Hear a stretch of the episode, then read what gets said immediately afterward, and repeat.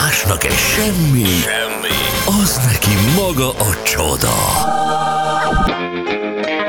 Mondd, ma mi nyűgöz le, Laci? És három hét elmúlt három perccel. Szóval néhány üzenet, amit drága barátainktól is. Sziasztok, jó reggelt, király, királyuk, tegnap élő adás után apósom felismert, majd felhívott, és elküldött a fenébe. Eddig sem voltunk nagyon nagy veje apósa kapcsolatban, de most elértem, már beszélni sem fog többet velem. Lelkes hallgatótok, Krisztián. Ó, igen, aki mesélte a pálinkás sztorit. Aki mesélte a pálinkás sztorit, igen. Hát Krisztián, figyelj, nem... Ez nagy dolog ez. Kapcsolatokat hozunk össze és bontunk szét. Jó, hát eddig sem volt erős ez a kapcsolat. Most legalább egy telefonhívás belefért. Beszéljétek ezt át. Eredmény. Igen, kedves Zsuzsa, rám is gondolj kérlek, de ez csak a főni hangja és az én gondolataim hozza ki a tüzet a kazán ajtón, csak azt a kis kilincset nyisd ki nekünk, Pöpi a hentes. Pöpiben ég a tűz, azt nem tudom, érzitek-e, ég a tűz benne. Kis kazánjában. Jó reggelt, mindig benéztem a vé cé csésze mögé, hogy takarítja-e, vagy csak ott takarít, ahol a papok táncolnak, gázos üzente. Mm-hmm. A higiénia mindjárt, e, igen, témánk lesz. Sziasztok, pé cé, az első emelet zaklatos nótája naponta hallható.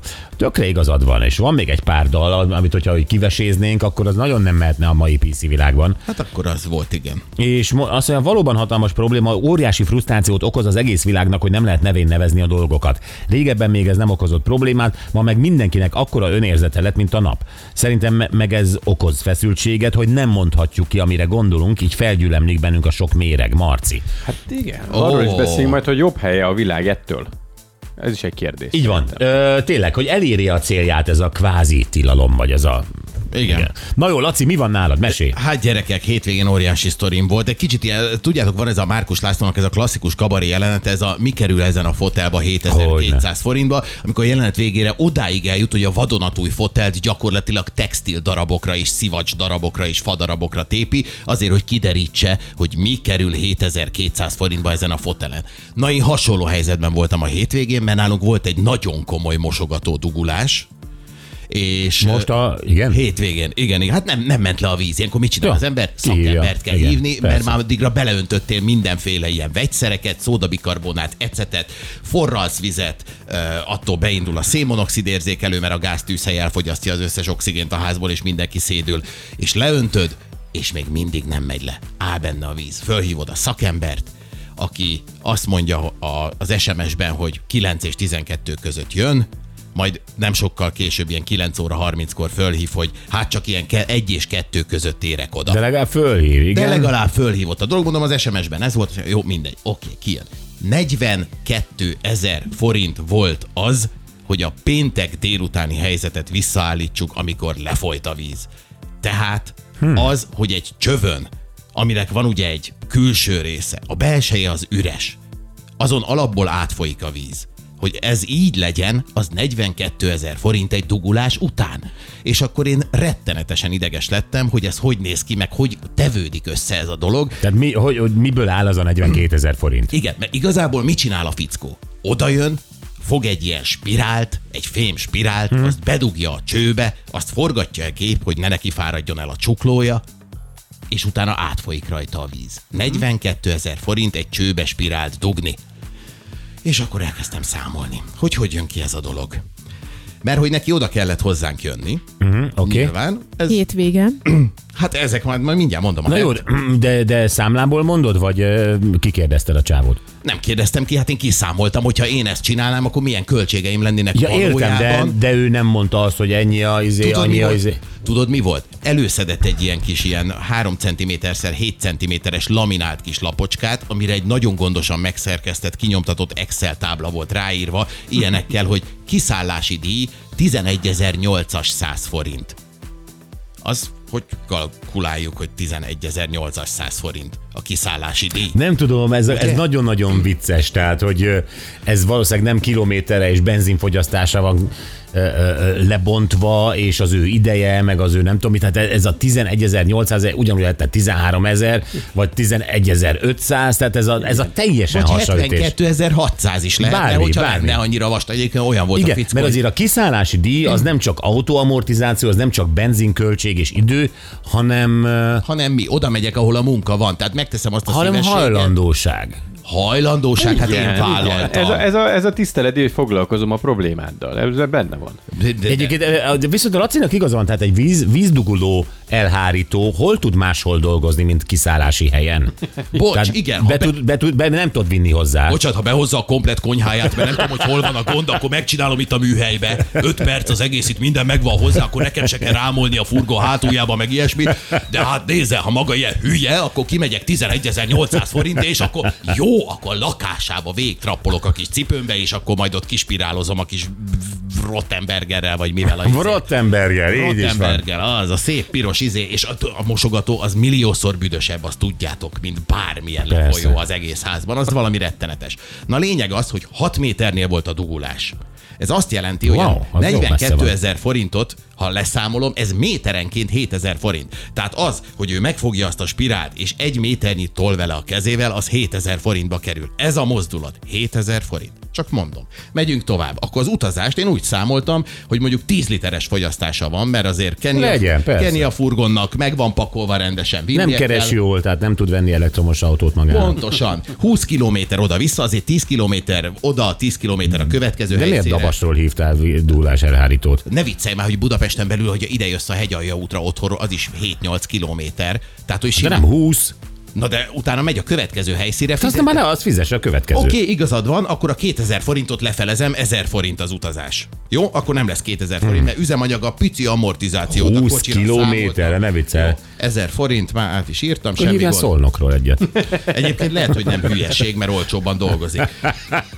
Na, aztán következő, a gép amortizációja, mert ilyen jó fej vagyok. A Rothenbergert is néha fel kell újítani, ki kell benne a csapágyakat cserélni, olajozni, szénkefések ezek még a régi. Hát igen. Akkor értesz hozzá, látom. Na, legyen ötezer forint a géphasználatét, teszem hozzá az áramot, én adom. Per, per alkalom? Hát, hát ez ötezret nem amortizálódik egy. Mennyit adja, Gabi? Hát ez a, én nem, nem, nem, nem ismerem a Rothenberger cuccokat. De feltételezem, nagyon... hogy ha valami, ami tekeret spirált, az nem lehet bonyolultabb szerkezet, mint egy fúrógép, ugye? Igen. Tehát egyszerűen húzol egy gombot, és, és teker valamit. Tehát a, és egy fúrógépet megkapsz... Szerintem simán a Lidl-ben tizenezer forintért. Mondjuk húszért megkapsz. Igen. Egyet. Jó, húszért. És az, az évekig. Öt évekig. Öt évig használod. Legyen öt év. Jó, négyezer. Mindegy, akkor is elosztom még tizenkettő. Mindegy, számolok ötszáz forintot, jó? Akkor még szerintem jó, jó. voltam.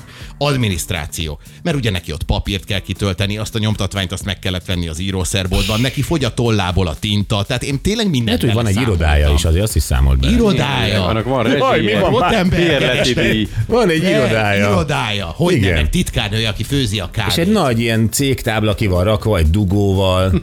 Aha, persze, és bennül a kis bőrfoteljében, és egy macskát simogat, amikor éppen nem hívják helyszínre. És van egy titkárnője, aki fölveszi, és uh, jó, Ferenc... A... akkor se számolok ötszáz forintát. Ferenc küldetés van. Küldetés van, és akkor fölveszi az overálját. Mennyi az overálben? Nem? Na mindegy. Na, lényeg az, hogy ez így.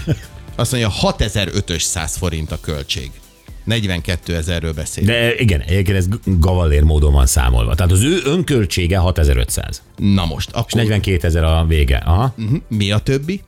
Mi a többi? A szakértelem, harminc... amit ő tanult. harmincötezer-ötszáz forint az ő szakértelme, fél óra alatt végzett. Azt tudod, mit jelent? Az azt jelenti, hogy hetvenegyezer forint. hetvenegyezer forint az Figyul, óradíja a dugulás elhárítónak. Egy pilóta, aki elrepül Budapestről Bécsbe, az is fél óra alatt végez. Mennyi az óradíja? Hát de, lehet, hogy, lehet hogy jobb az óradíja, nem? De, de, de neki is volt de egy a, kiképzése. A Rothenbergeren egy izé van, egy kar van, előre teker a spirál, visszateker. Egy, egy, egy, egy, egy, egy, egy.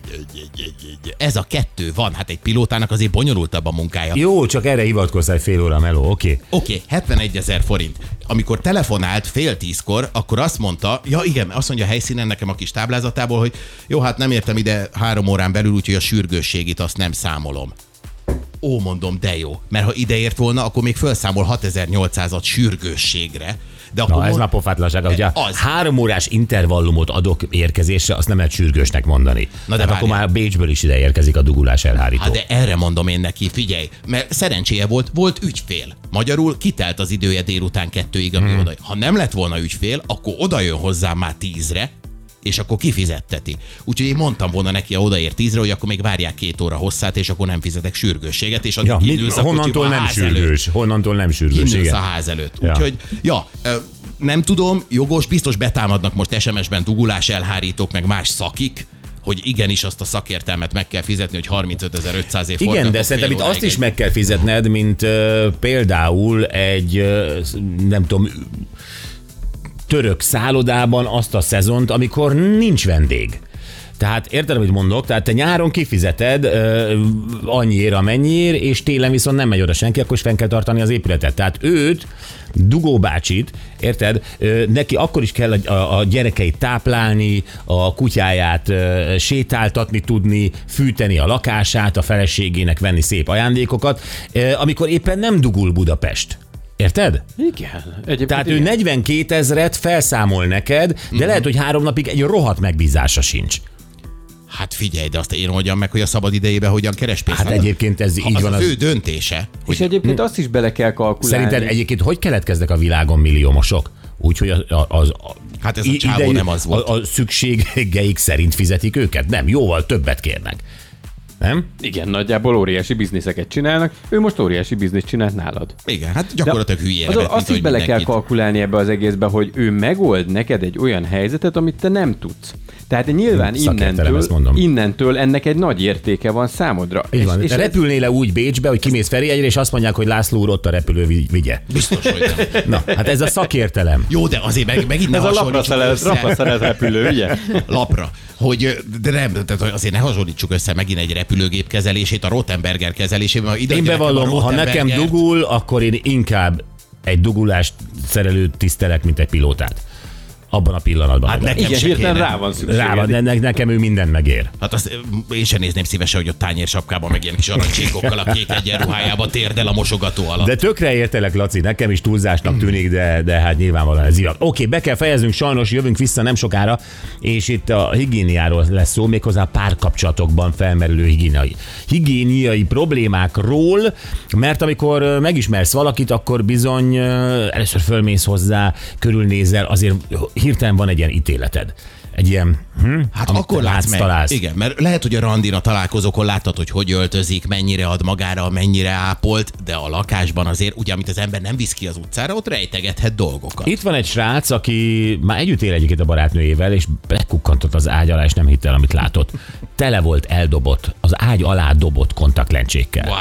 Hú, ez így elsőre nem is hangzik rosszul, de meg kiteszik a Facebookra, mindenki nézze meg, pusztító az a látvány, és, és egyszerűen valami egészen igénytelen.